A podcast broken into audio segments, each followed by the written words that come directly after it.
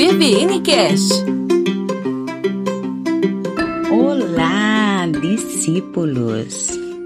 Estava pensando lo mucho que he sido privilegiada, pues en mi casa, alrededor de nuestra mesa, siempre la hemos podido compartir con personas de diferentes culturas, condición social y religiosa diferentes. He descubierto desde temprana edad que las diferencias son simplemente diferencias. Además, pueden traer color o pensamiento crítico a nuestro pequeño y limitado mundo. Ahora tenéis que imaginar limitado mundo entre comillas, ¿vale? Estoy totalmente de acuerdo con antropólogos y sociólogos cuando dicen que la cultura no es algo rígido, claramente definido y cuya posesión o cuyos márgenes pueden ser nítidamente establecidos. Es algo difuso, compartido parcialmente. Un individuo no pertenece exclusivamente a una cultura, sino individuo presenta múltiples identificaciones. Eso me hizo recordar uno de los textos bíblicos que más me gustan y que te invito a leerlo, que es Hechos 10, que está en el Nuevo Testamento y a descubrir una historia intercultural y emocionante.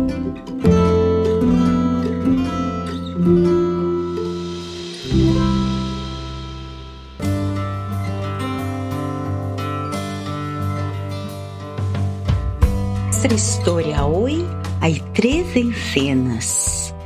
Quiero que la imagináis conmigo. La primera está un capitán romano que se llamaba Cornelio y que tuvo una experiencia sobrenatural. Un ángel le apareció y le dijo que buscara un judío en una otra ciudad. Este judío de nombre Pedro le hablaría del Dios que él temía. La segunda escena tenemos a Pedro entre dormido y con hambre. En este momento tiene una visión conflictiva con sus creencias. Veía una gran sábana llena de carnes, algunas que como judío no podría probar bocado, aunque tuviera hambre, pues las consideraba impuras aunque Dios le decía que las comiera una y otra vez. Enseguida Pedro es interrumpido por hombres que venían de parte de Cornelio y que le pedía que le acompañara y que pudiera verle.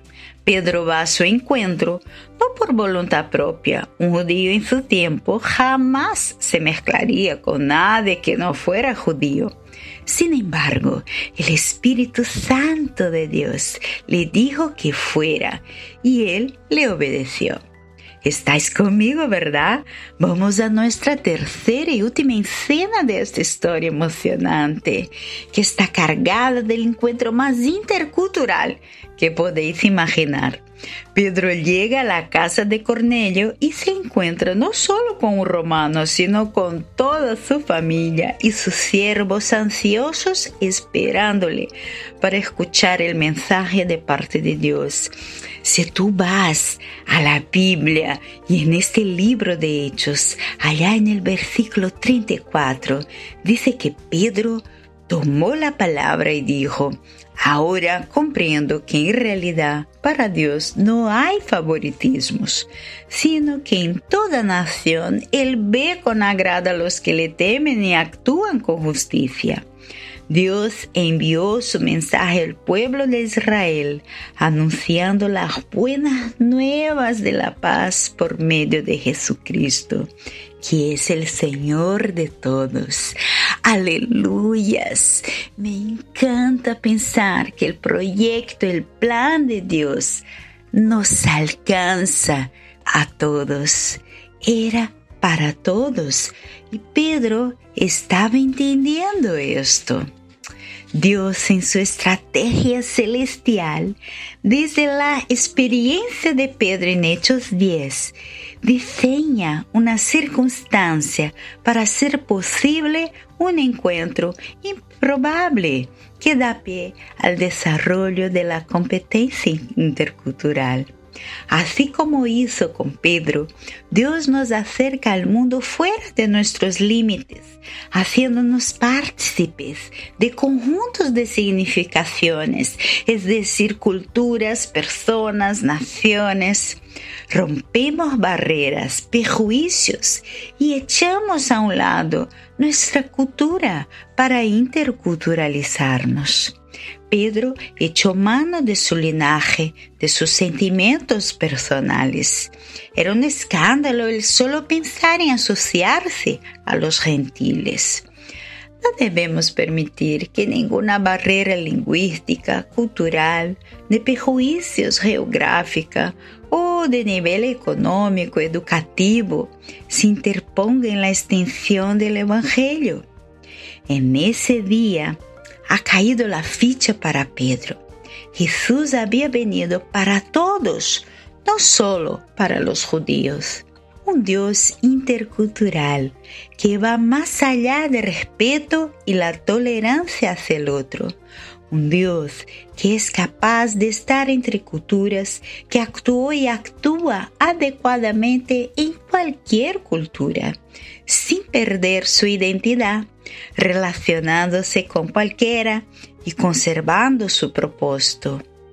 Este propósito de llegar a mí y a ti, donde quiera que estemos y como estemos. Ah, discípulos, en ese día un hombre romano y su gente ha conocido a Dios a través de la historia de Jesús vivida y compartida por Pedro. Tú y yo podemos ser este puente intercultural usados por Dios, aquel que está cerca de nosotros, aunque sea diferente a ti o a mí.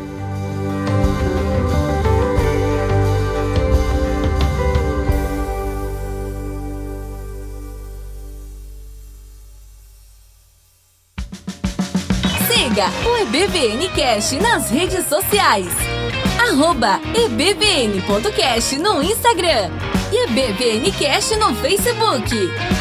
Visite www.ebbvncast.com e conheça toda a nossa equipe.